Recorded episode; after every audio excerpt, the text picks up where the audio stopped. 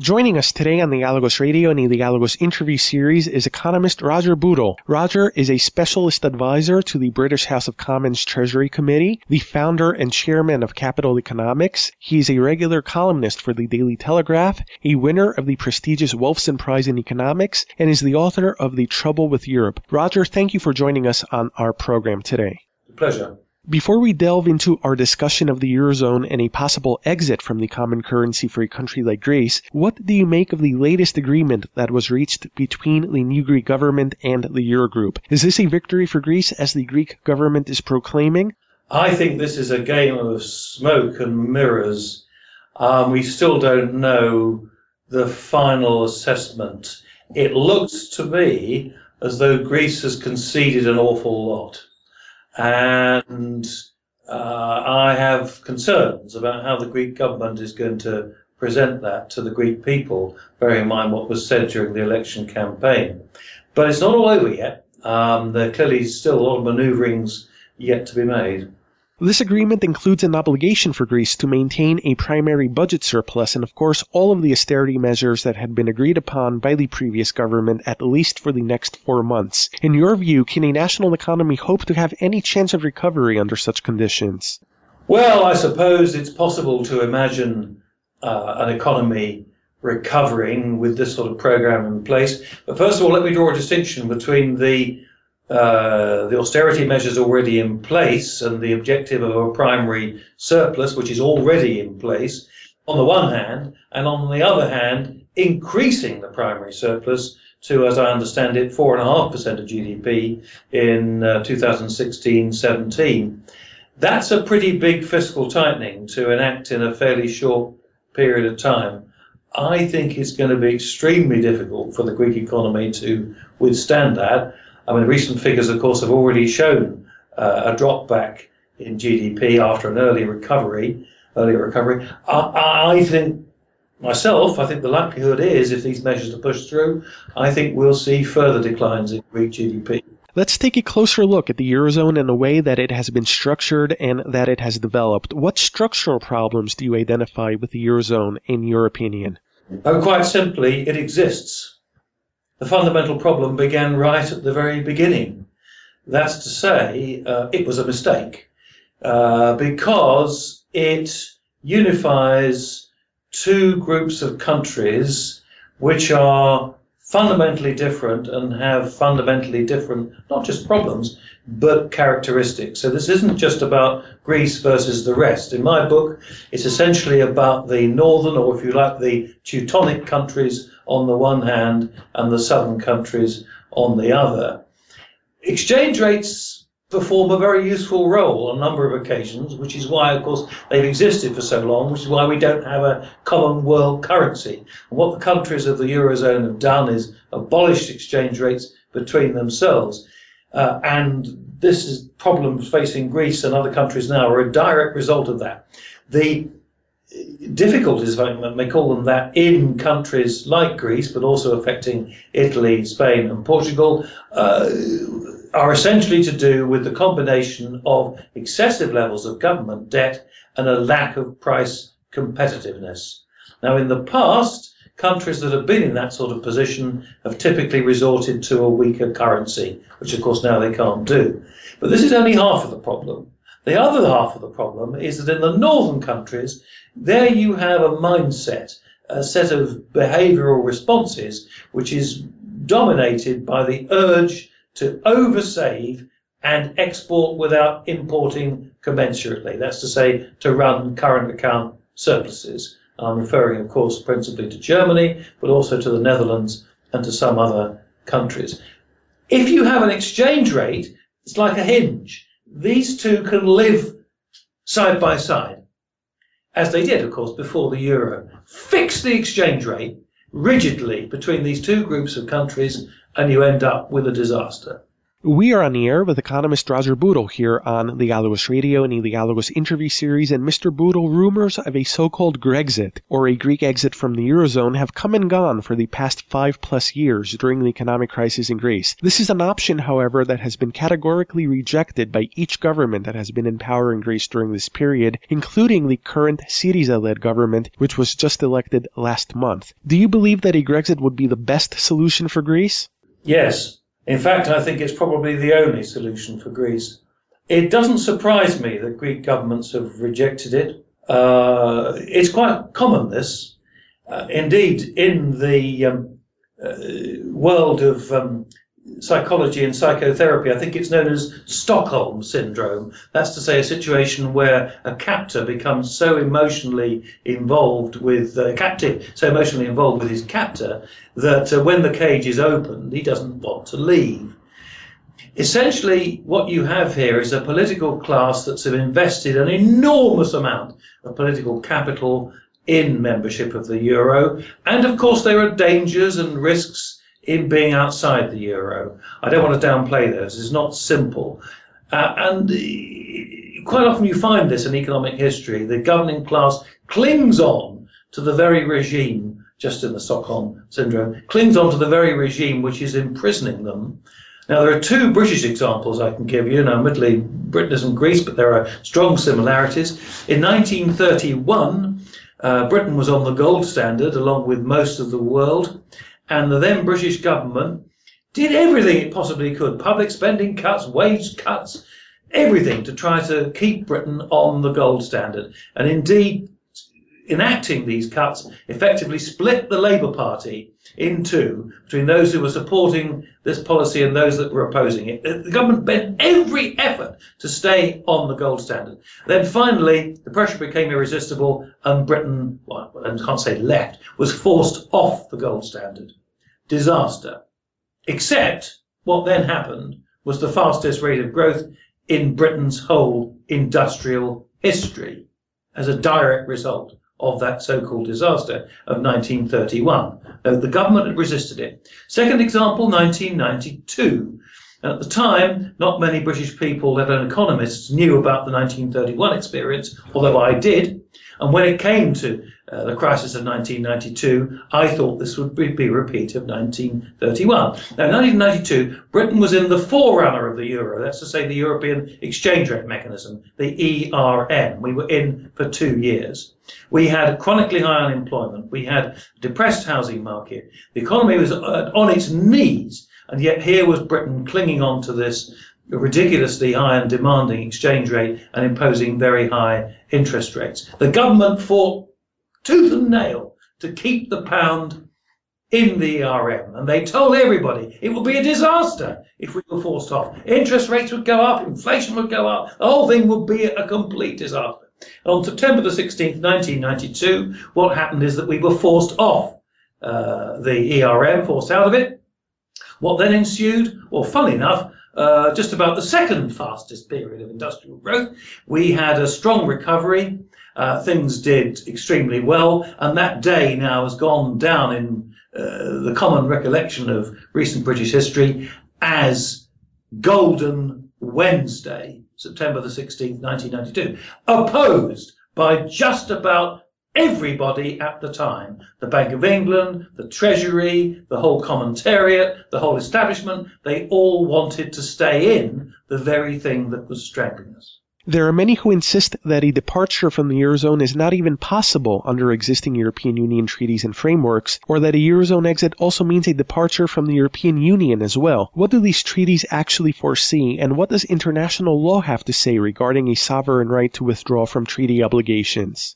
I'm not an international lawyer, but my reading of the agreements and treaties is that it's perfectly possible to withdraw from the Eurozone without being forced to withdraw from the EU. And indeed, I think it's, it's arguable that it would be illegal for the other members of the EU to try to force Greece out of the EU simply because it had withdrawn from the Eurozone. Don't forget there are plenty of countries belonging to the EU that don't belong to the Eurozone. Britain, of course, being Uh, one of them, Denmark and Sweden, being others. So you perfectly can be in the EU and not be a member of the Eurozone. Uh, I, the other thing to say is that I don't think the history of European law is a particularly distinguished one. When it comes to political and economic reality, the lords and masters in Brussels, Frankfurt, and Berlin really do what suits them and then work out the law afterwards. The notion that the law can or should decide this issue, I think, is pure and utter nonsense. When it comes down to it, this is about political and economic reality. We are on the air with economist Roger Bootle here on the Dialogos Radio and the Dialogos interview series. And Mr. Bootle, there's lots of fear in Greece over what a Eurozone exit would mean for the country. Let's tackle some of these fears. Would there truly be a risk, for instance, of hyperinflation or of a catastrophic devaluation of the new domestic currency that would replace the euro? I think it's likely that inflation would go significantly higher for a time. Um, and indeed, that's part of the way through which Greece finds some sort of salvation. I think there are a couple of key points to make here. First of all, coming out of the euro and letting the currency devalue is not a magic wand which is bound to succeed in all cases. You can make a mess of this. Uh, and so plenty of countries have made a mess of it. Uh, they've let inflation uh, run riot. Uh, they've failed to restrain government spending, and the result has been that the devaluation has done no good at all. Uh, so that's on the negative side. In other words, this is a process that has to be managed, that demands strong government uh, with a vision of the end result. But the, on the positive side, something I think has really not come across at all in this whole debate. If you listen to people, you get the impression that somehow coming out of the euro, having your own currency, and um, letting that currency fall on the exchanges, this is almost like some appallingly nasty medicine which might even kill you. Uh, it's going to cause such economic chaos and loss. This is, frankly, economically illiterate. The key point is as people in Greece know only too well, Greece has suffered a loss of GDP over the last few years of just about 25%. That's to say, around about a quarter of its output. And there is enormous spare capacity in the Greek economy. We can debate exactly how much it is, whether all of that quarter could be regained or not, but it's very, very large. Now, when an exchange rate falls the effect of this, and it's the intention of those countries that choose to devalue, the effect of this is to deter domestic consumers from buying uh, goods imported and services imported from abroad and to encourage foreigners to buy goods and services produced by this country, in, in this case, Greece. In a number of cases, historically, it's been very difficult to enact that process without enormous inflation because, frankly, there haven't been the spare uh, resources in the economy to be diverted into increased net exports. Well, that's not the Greek situation. There's hardly any example since the 1930s, any example in the world of a country having suffered a drop of its GDP of about a quarter, about 25%. So I'm in no doubt myself about this. As long as the government doesn't blow it, far from causing increased misery or depression, a devaluation, an exit from the euro can bring the economic equivalent of salvation. It can be the mechanism which leads to an increase in GDP. And this is the point which, time and time again, it seems to me, the bankers and politicians in Frankfurt, Berlin, and other places don't seem to get. They think debt sustainability is all about austerity and interest payments and so on and so forth. Frankly, it isn't. That's the small change of these affairs. The key thing about sustainability is quite simply income.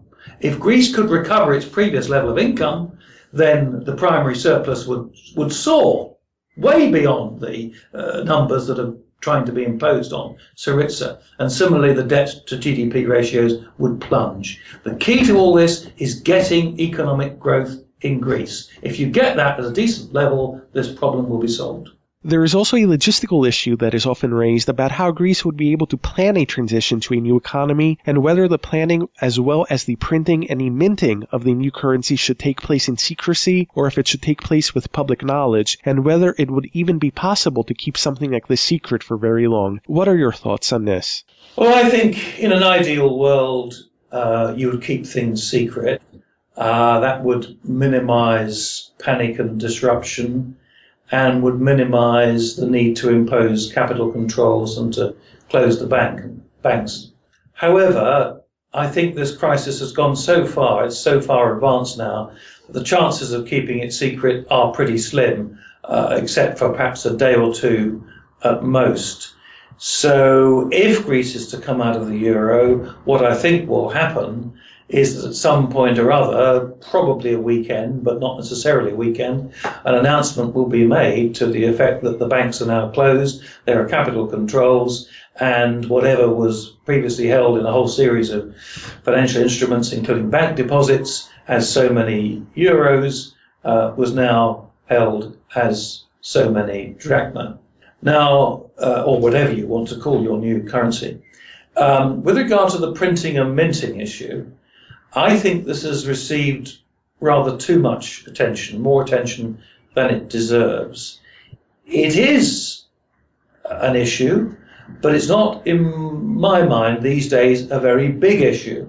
And the reason is that a huge proportion, the overwhelming majority of transactions by value in a modern economy are in some sense done electronically credit card, debit card, bank transfer, whole series of ways of making payments. Cash payments are a relatively small part of an economy. And all those other things can take place without the use of notes and coin. And indeed, in an economy where there aren't many notes and coin, that's what you'd find. You'd find more and more transactions being done in some sense electronically. Now, for those transactions which had to take place by notes and coin, if Greece were to come out of the euro, uh, I suggest and I suspect that what would happen is that euros would continue to be used for those transactions. And you might, for a time, indeed, have a dual pricing system operating in Greece where traders would say, would give a certain price for payment in cash with euros and another price for payment with a debit or credit card in drachmas. Now, that's by no means ideal, but then we don't live in an ideal world. Um, you can't print and mint uh, overnight. We've done a study to suggest it's going to take months to have a full supply of notes available. I don't know, it might be two, three, four, five, or six months. I don't think that's a problem that's at all insurmountable. You'd simply make do for a time without drachma notes and coin.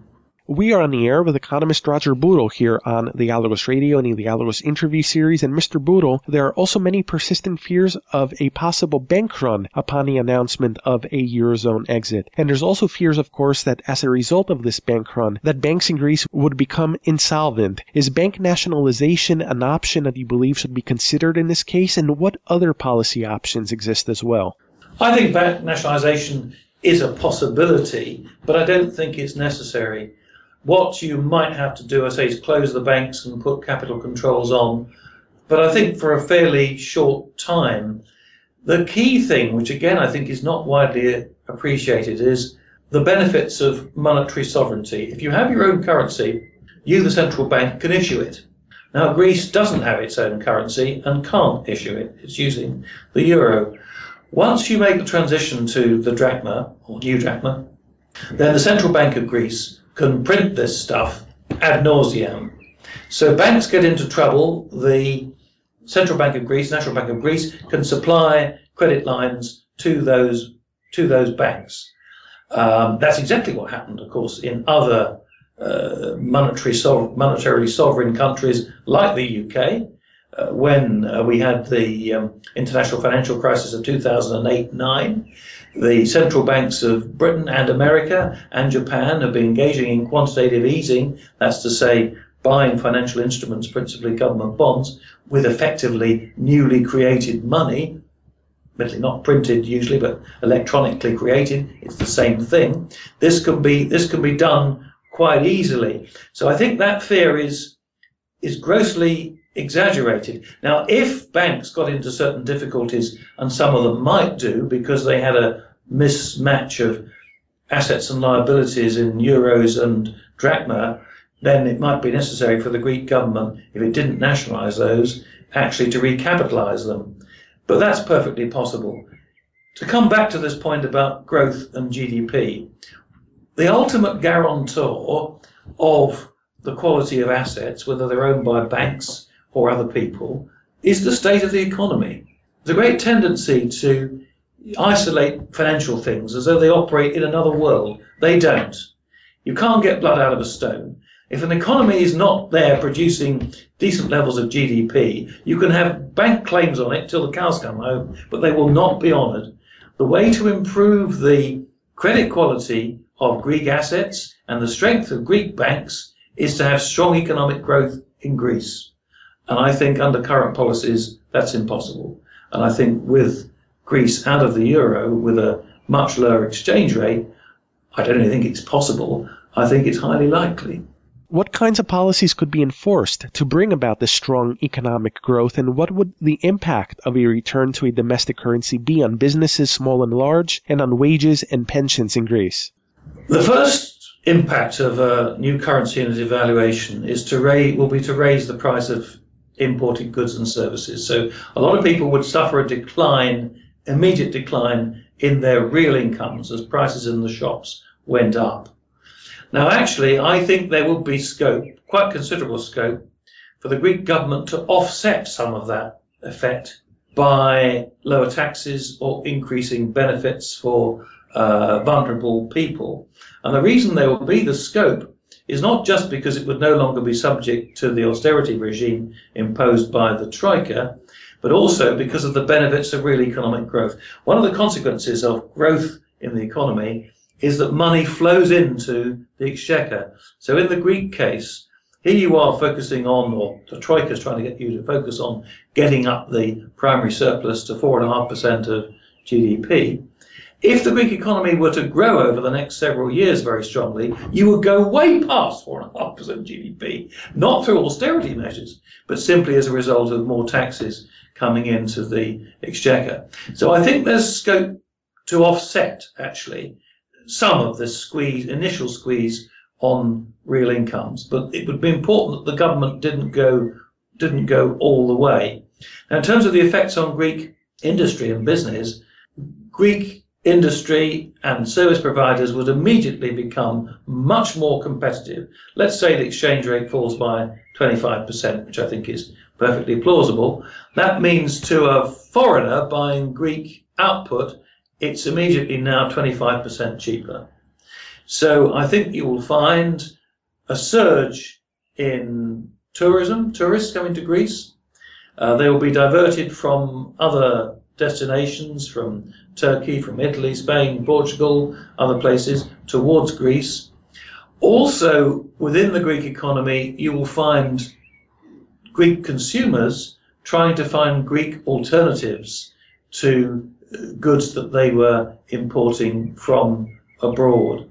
So lots of businesses would, I think, before very long, experience much stronger business conditions. And that will, of course, in time, it would lead to increased employment. It would also, I think, lead to higher wages in those sectors. Now, again, it's important that wages don't go shooting up. Otherwise, you'll offset the benefit of the devaluation. But there would be scope for increased wages in those industries which are growing as a direct result of the improvement in competitiveness.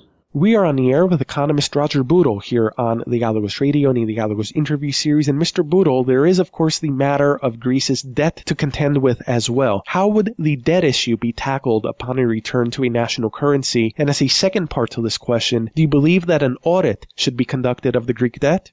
I think an audit of the Greek debt would be a good idea, but if it's an audit just in the way that, as it were, an accountancy firm does an audit, um, it would be limited. Its benefits would be limited to the benefits you get from that sort of exercise. And to say you won't get to the fundamental economics of all this. And it's the fundamental economics of it that I think are extremely important. Now, first of all, let me say that the Troika isn't entirely mad or even wrong. There are certain things that have happened in the Greek system over recent years which have been less than wonderful. The collection of tax has not been good. Um, certain parts of society have been able to escape without paying a full amount of tax. There's been considerable waste in the management of government spending and public employment. All those things are true. And the sensible thing for a Greek government after uh, an exit from the euro, the sensible thing would be to, to continue with good husbandry of the public finances. Having said that, we then come to the question of default or not and what would happen to Greek debt. I think there would be a case, and it might even be necessary after an exit from the euro, for Greece to default on some of its public debts. Uh, Greece, of course, has done this before. Many other countries have done it before. It's not the end of the world. Obviously, it's not what you want to do in the best of all possible worlds, but Greece is not in the best of all possible worlds. But the most important point is the point I'm trying to make about the state of the economy. If the economy returns to health with rapid rates of economic growth, the debt problem is going to be transformed. Now, my own country, Britain, I know it's different from Greece, but we've had twice actually in our history a debt ratio which makes uh, the Greek current Greek ratio seem small by comparison. Twice we've had a debt ratio of 250% of GDP, both time after wars. First of all, after the Napoleonic Wars, 1815, and secondly, after the Second World War in 1945. And in both occasions, we worked that debt ratio down as a share of GDP to very low levels and without default. How? Well, the government kept tight control of its finances, but the key thing is economic growth. Continued economic growth brings the debt ratios down. So if Greece was able to secure decent rates of economic growth, even though the debt level is very high, uh, I wouldn't think it was unsustainable. Now, in wrapping up, what would the impact of a departure of Greece or any other country of the Eurozone be on the Eurozone itself? You've suggested that this might actually be beneficial for the stronger economies and that it might create an optimal currency area amongst these countries. Yes, what happened to the rest of the Eurozone, I think, would depend very much on how Greece managed. Um, and I've tried to indicate this is not certain. You, you can't, as it were, hope to leave the euro, have your own currency, uh, go on a spending spree willy nilly and pay yourself 40% more and expect the whole thing's going to work. Uh, it, in those circumstances, would fail. But the hypothesis I've put forward is that I think a new currency and a devaluation could work for Greece. Work in the sense that it would bring decent economic growth and that that would then start to improve the position of the government's finances. Now, if that happened, this would have enormous implications for the other countries in southern Europe. The voters in Italy uh, and Spain and Portugal would look at this experience and say, look at that, we can do it. There's another way. Growth is the key. We're not getting growth under these austerity programs. And I think there's a very good chance that Greece would lead the way to a euro exit by those other countries. Now, if that were to happen, if you had Greece, Italy, Spain, and Portugal out of the euro uh, with an exchange rate between those countries and the countries of the northern core, obviously the countries of the northern core, their exchange rate would go up, their exports would become less competitive, prices would fall in the shops in those countries, consumers would become better off, and consumer spending would rise. This would be a benefit the system, not only to the countries of the south, but also to the countries of the northern core. It, it, astonishes me the way this aspect of the issue is not generally perceived in Europe. In Germany, in particular, they say, oh, it would be disaster if uh, the euro was split in this way and the new currency, the new northern currency, whatever it was, went up on the exchanges. How would we cope? My reply to that is very simple. This would be effectively a return to the sort of system that you had under the Deutschmark. And that was a disaster, wasn't it? Remind me, I've forgotten my German economic history, but I think under the Deutschmark you did very badly, didn't you? I mean, you know, your exports were clobbered by a rising exchange rate. German consumers did very bad. Wasn't Germany at the bottom of the growth leagues in that period under the Deutschmark? That's why you were so keen to give it up, wasn't it? This is the point they failed to realise. Actually, having a stronger currency for them and a weaker currency for the Southern Europeans is not only a benefit to the Southern Europeans, it's also a benefit to them because of the nature of the country and the people that they are. They have a natural tendency export very hard, save very hard. I'm not saying that's wrong. What I am saying is it doesn't work very well, that set of behaviours, if you're then chained together with a group of countries that uh, whose habits and institutions and histories are altogether different. So in the, world I'm describing, in which Greece lead, leads to an exit of the euro by the southern European countries, and the northern ones led by Germany experience a higher exchange rate, um, what that leads to is stronger consumption growth and higher living standards in Northern Europe. I mean, I think one has to look at this on a, a world level. Around the world, yes, there have been certain economic problems. We've all had suffered from the financial crash of 2008-9. But look, America is recovering. Britain's recovering. China's still growing, albeit more slowly than it was a few years ago. Now oil prices are substantially lower. What's the part of the world where economic performance is worst? Quite simple. Europe. Now I wonder what reason we can possibly come up with for that. Do you know, I find it very difficult. What is there about Europe that makes it stand out? How, what could possibly explain the fact that Europe has done so badly? Well, we should ask that for to Chancellor Merkel and the others. Personally, I've got an answer. It's quite simple.